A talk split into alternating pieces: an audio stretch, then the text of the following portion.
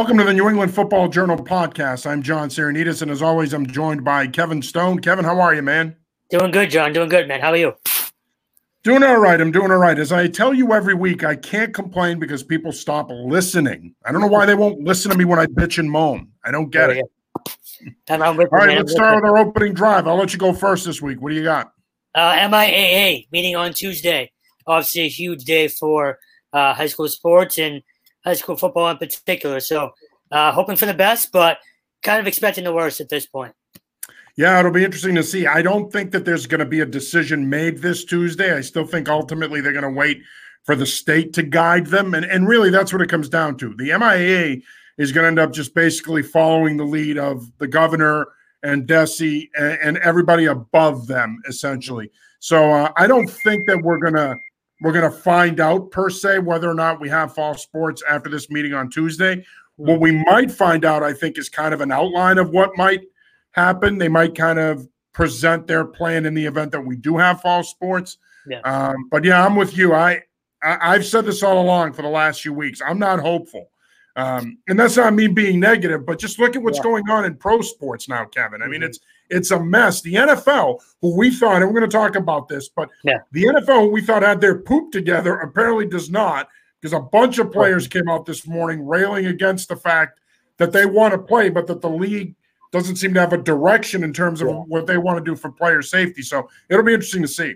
Mm-hmm. Um, All right, so my uh, my opening drive has to do with just that. It has to do with the NFL, and and the one thing I will say is I've been pretty positive about the NFL starting on time and playing their games and and and and having a a quote normal season, even though it probably would have meant that there'd be no fans. But I'm really not ready for this version of training camp. Of course, training camps are supposed to open tomorrow with the Houston. Texans and the Kansas City Chiefs reporting. Rookies will report for those two franchises. But I got to tell you, Kevin, A, I don't feel like football season's here. Mm-hmm. And B, I kind of agree with the players. And again, I don't want to get into into this too much right now because we're going to talk about it later on. But yeah. I kind of agree with the players here. It just seems like they're basically saying to them, all right, training camp mm-hmm. starting this week. You need to report, starting with the rookies, then veterans go. It's asinine. And if you look at MLB, how long did they take just to to get the protocols and their actual, you know, negotiations in order? The NFL is just acting like everything's all, you know, hunky dory and and they're ready to go, and it's not even close. So uh, I don't know what the hell they're thinking. To be honest, yeah, I don't know what they're thinking either. I agree with you wholeheartedly, and and again, it the, the, the reaction of the players this morning was pretty startling. I mean, I yeah. thought that the NFLPA has done a pretty good job of squelching. I, I don't want to say squelching what the players want per se, mm-hmm. but I think they've done a pretty good job of managing the players and keeping them in a place where they don't have to necessarily react. They represented them. They did the talking for them. But now you see Drew Brees, Russell Wilson, all these players coming out and saying what they said this morning.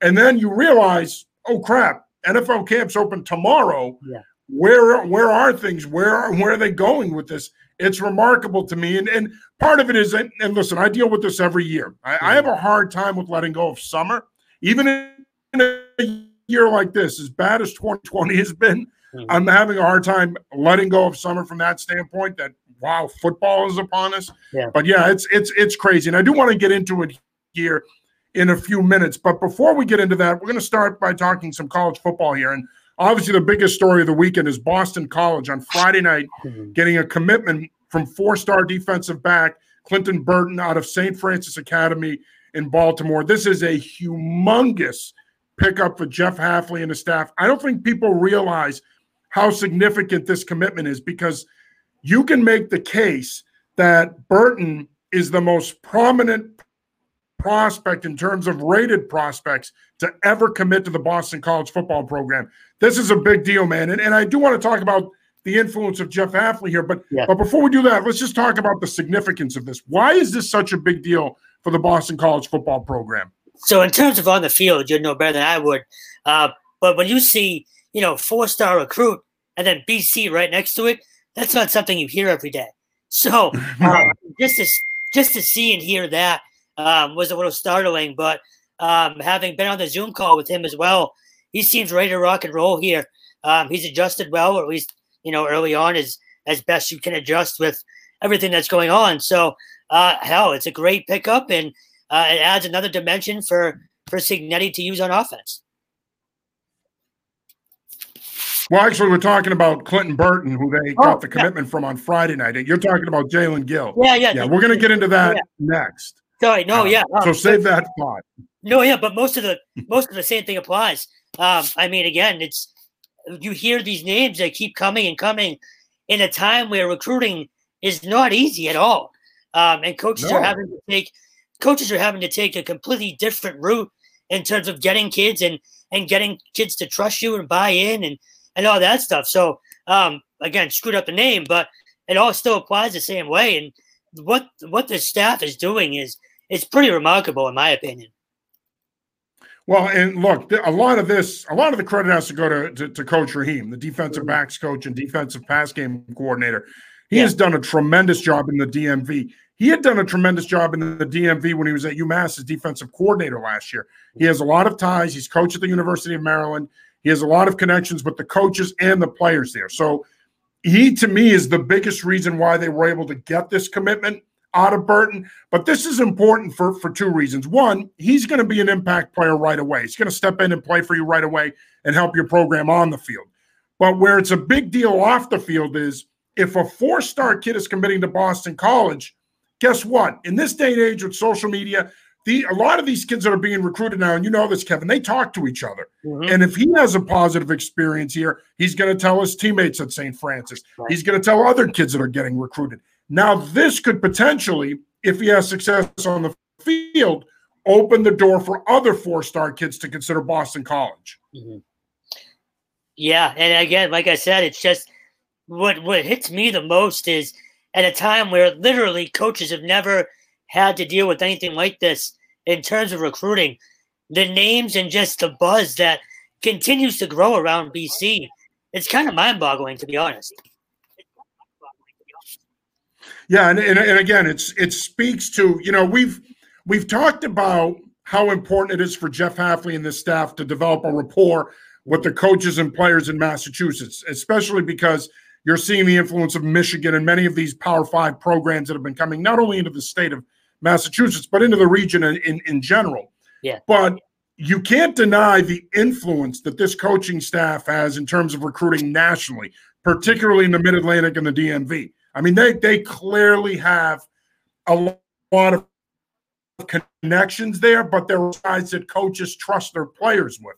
And I think that's huge because there's a lot of talent in that part of the country right now when it comes to high school football. And I said this yesterday when I did a little brief um, video on them getting the commitment from Burton. Look, when it comes to Massachusetts, I think after the 2020 season, assuming they play this year, I think that Hafley and his staff are going to hit the ground running in Massachusetts and New England to try to form those relationships with the coaches and the players. And I think once they do that, they're going to be in the mix for a lot of kids here. Any any Division One type talent in the state of Massachusetts or this region, Boston College will be in the mix, provided that, that the the athlete qualifies. So I, I think it's this is significant because you're not only adding an impact player, but you're also now opening the door to add more high-end three-star kids and more importantly, more four-star kids, and then that possible five-star kid down the road. So I, I kudos to Jeff Hafley, kudos to Coach Rahim. Obviously, the inroads, the relationships that they have, it's paid off for them. And I think it's going to pay off for them on the field and off the field in the next year or two when they start to add more of these types of talents to their recruiting lists. And I also can't help but wonder. I wonder if this kind of pushes UMass and and pushes some of the other schools, you know, around here to to kind of step up that recruiting game as well. Well, yeah. Listen, eh, you have to recruit that area. There's just yeah. so much talent right now in the D.C., Maryland, Virginia area. You've got to recruit. You don't have a choice because while you might not be able to get a player of this caliber if you're UMass, there's a lot of three star type of athletes there. And UMass, Walt Bell and his staff, I think, have done a tremendous job this offseason with their recruiting efforts as well. But there's enough talent there, two and three star talent, mm. that if you're UMass, you recruit these guys and you land them, they can make an immediate impact for you. There's no question about that. Yeah. Now, you mentioned Jaelen Gill earlier, and, and I want to get your thoughts on that. You mentioned you were on the Zoom call. Another big acquisition, if you will, for Jeff Hafley and his staff. Jaelen Gill, of course, is a wide receiver. He's transferring from Ohio State. He entered the transfer portal. He surprised people by picking Boston College, but this is a big time addition to the BC offense. This gives him another skill piece that, that can make plays. Frank Cignetti's going to now have another skill piece to work with mm-hmm. to get the ball to. Yeah, like I was saying earlier, man, when um, when he was on that call, the biggest thing that jumped out to me was Florida, Baylor, North Carolina, uh, and there was two more there as well. Uh, and he picked BC over all of them. So uh, obviously that relationship with Hafley was huge too. Uh, and he actually made it a point to talk about how you know half is a defensive guy, but uh, he made it a point to talk to him during spring ball last year and let him know how good he thought he was on the other side of the ball already. Um, so that that relationship was huge, and uh, obviously it paid dividends. And now uh, the names just keep rolling in for BC. Yeah, this is a as I mentioned, this is a big pickup because Gill's is the type of player that can step in and play right away. Mm-hmm.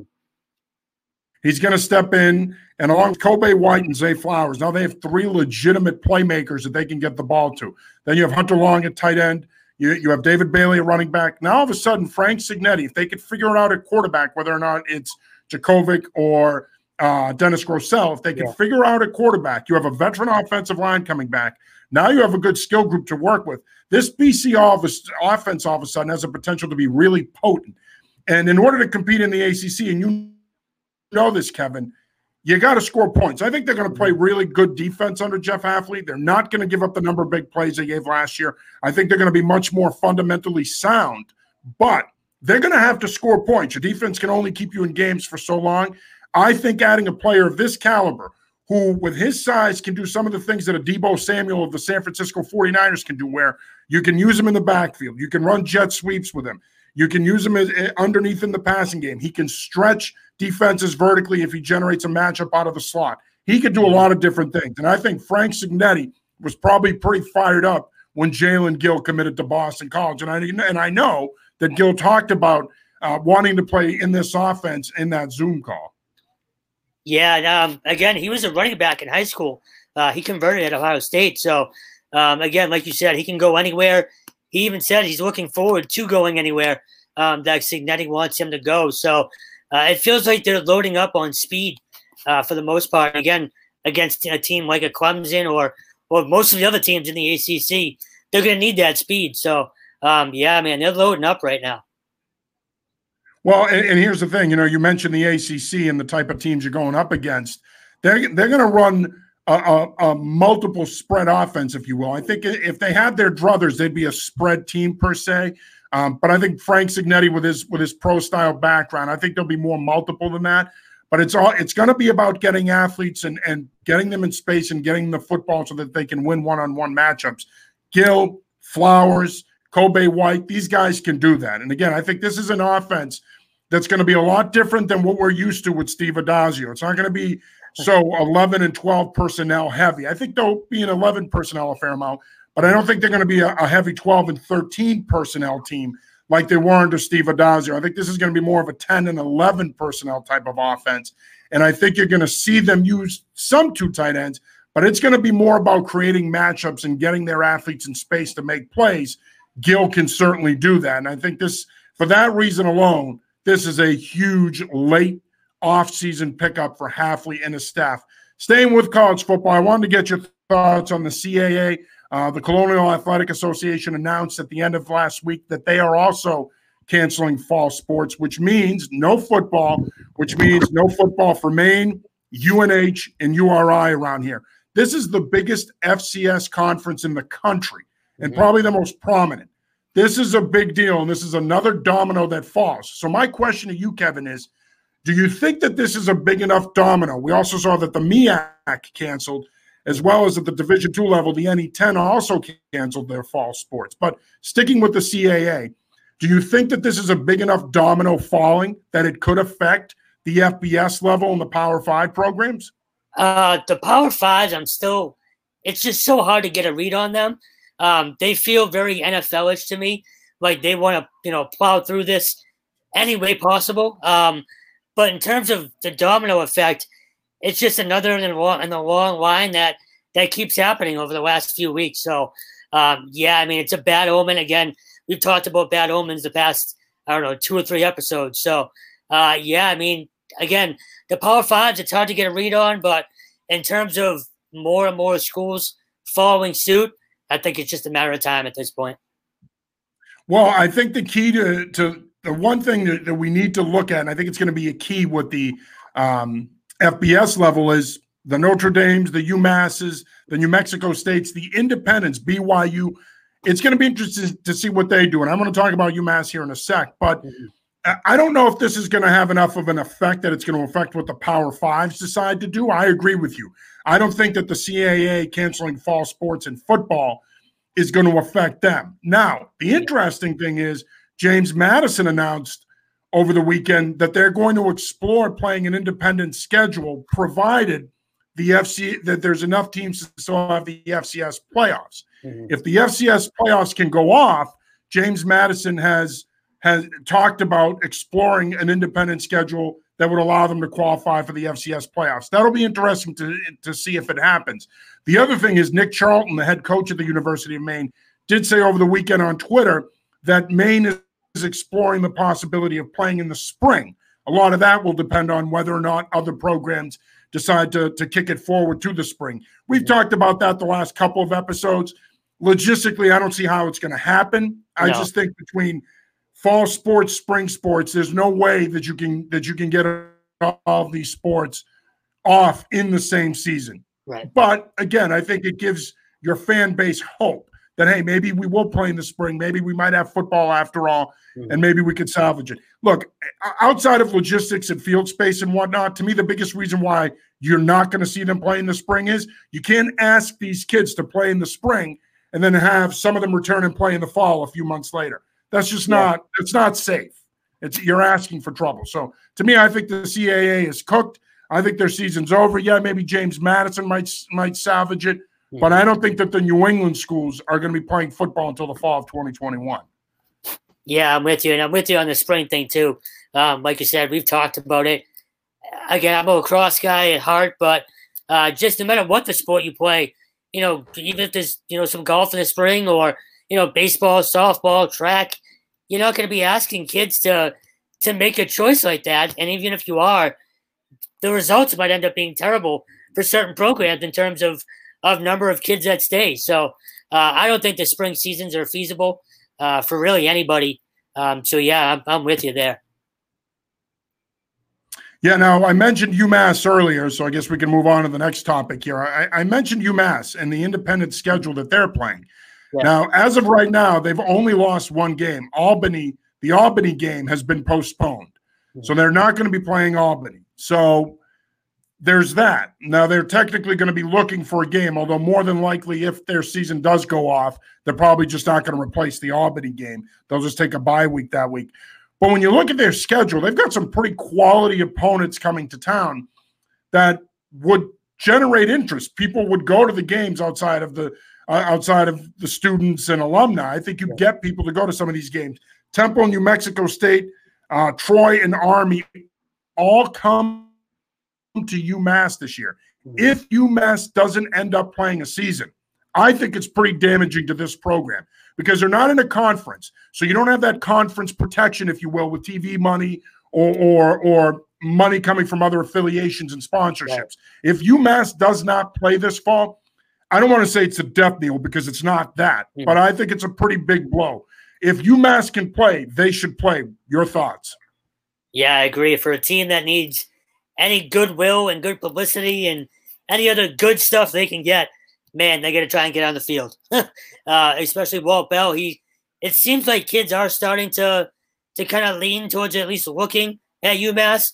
Uh, maybe not always signing there, but um, they are starting to get a few eyes. Uh, you know, Brady Olson is obviously going there, and um, yeah, Dominic Schofield, both out of Milford High School. Those are two yeah. big pickups for them. Yeah. So again, yeah, I mean, they need it seems like they're starting to build at least a very small bit of momentum. So um, any way that they can keep that going, they need to try and do it. Yeah, I agree wholeheartedly. They need to play. Yeah. Um, will they play? That remains to be seen. I think the independents are in a real pickle. Mm-hmm. And, and, I think what you could see with the independents is you could see them playing a reduced schedule of some kind. Yeah. So you, while you might not see New Mexico State come here, they also go to New Mexico. So they may not go to New Mexico, and New Mexico State may not come here. But if UMass can salvage some kind of a season and play some kind of a schedule, I think they will. But this is a program. Keep in keep in mind, they also go to Auburn this season. They rely on that money that they get from a program like an Auburn. They mm-hmm. need that money to come in not only for the football program, but for the athletic department. That's why I made the point earlier. If they don't play this season, it's a pretty big deal for this program financially. They're going to take a hit. Yeah, I mean, again, you mentioned, you know, going to Auburn. No matter what their result becomes, and you know it's probably not going to be pretty, it's still eyes on the program, you know, some way, shape, or form. That's a great point. So that's a great point. I mean, it's, so it's a huge. You, no, go ahead. No, yeah, no, I was just gonna say, no matter what happens there, it's huge. So, um, especially that game in particular, they're probably going to lose by sixty, but it's probably the biggest game of the year. You know. No, it's the biggest game of the year because, as you mentioned, recruiting. It's yeah. it's a it's a high profile game for the program. It helps you with recruiting, mm-hmm. but more importantly, as I mentioned, it helps you financially. So again, if you don't get to play that game, and as it stands right now, if the SEC decides to do what the Big Ten and the Pac-12 have done, if mm-hmm. they decide not to play non-conference games, and the SEC tends to play a lot of their non-conference games on the back end of their schedule, yeah. if they decide not to play those games that's a it's a big blow to UMass financially. All right, I'm going to shift gears here now. Let's get into the NFL. We briefly talked about the NFL. I do want to come back to this conversation about the players and feeling safe and, and the season starting. Before we do that, the Patriots did announce their 2020 uh, regular season home game protocol, if you will, or policy, if you will, for the upcoming season. They're only allowing 20% of the fa- of capacity in the stadium. Now, Gillette Stadium seats about 65,898, I believe. Yes. They're only allowing 20% of that number to come into the stadium. You have to wear a mask, and I believe they're only doing t- uh, tickets in blocks of 10, and they're yeah. going they're not going to allow people that sit at the 50 or near the 50 along the wall those first few rows. They're not going to allow people to sit in those seats because they're going to block that off for advertising. Now, I have to admit, I'm pretty surprised that they're going to allow fans to come in. I, I didn't think that there would be fans, but it appears that the league is leaving it up to each team. The Philadelphia Eagles, by the way, have opted not to play in front of fans. Yeah. So, two part question here for you, Kevin. One, are you surprised that they're doing fans? And two, do you see any scenario where the Patriots have fans at every single home game this season, or will at some point, depending on what happens with COVID, the NFL aborts this thing? So to answer the second part first, obviously de- depending on COVID, yes, I can see people going to every game. You're always going to get people that want to go tailgate, that want to just get out there and be part of the experience. So, um, yeah, again, if as long as people can for the whole season, then yeah, uh, I do think people show up for for every game. Uh, for the first part, yeah, I was surprised. Um, like you said, there's going to be some teams that that aren't going to do it, and some teams they're going to probably try to push for for even more capacity. So um, again, I'd be surprised if you even get you know that twenty percent or or whatever it may be at Gillette. Um, I just think people around here have have been quote unquote smarter about it. Um, but in terms of the whole NFL, um, I still don't think it's going to be. You're not going to see very many full buildings this year. Um, and by full, I mean even you know a quarter full. Oh no! I mean, as it stands right now, they're only going to be allowing a little over thirteen thousand fans yeah. uh, per home game. So yeah, it's going to be weird. It's yeah. it's it's it's going to be like watching the last two minutes of a of the fourth preseason game yeah. throughout the entire game, throughout every home game, throughout the regular season, and it's a shame because they have a terrific home schedule this year. You got the Raiders coming into town, the Broncos, 49ers, Cardinals. They've got a really nice home schedule and it's too bad that fans are not only going to not be most fans aren't going to be able to see any of those games, but assuming Cam Newton's their starting quarterback, you're not going to be able to see him play either unless you roll the dice and say, you know what, I'm going to keep my tickets. And I know a lot of people have deferred that option to 2021, and and rightfully so because again, you never know. I, they're going to start the regular season with fans, but I think yeah. if we experience some kind of a surge here. I could see a scenario where at some point during the regular season, they tell people stay at home. We're not going to do any fans. Again, it remains to be seen if the NFL wants a, a lock, stock, and barrel commitment, if you will, from the owners yeah. to say that, hey, you know what? No, we're going to play in front of people regardless of what this thing does. Then they'll have fans throughout the regular season. Now, the other thing is, is if you were willing to roll the dice and keep your tickets, well, you're still going to be able to get playoff tickets, assuming they make the playoffs. If you didn't, you're going to have to buy them in the secondary market, which means you're going to have to pay more for them. So uh, that remains to be seen. Now, we mentioned NF, the NFL starting training camps open this week. We talked a little bit about players expressing some concerns as to whether or not they want to participate in camp. Uh, there's a hashtag going around, hashtag we want to play. I think the players are showing good faith here. I think they want to play. I think they want to do right by the sport. They want to do right by their, their teams. They want to do right by the fans.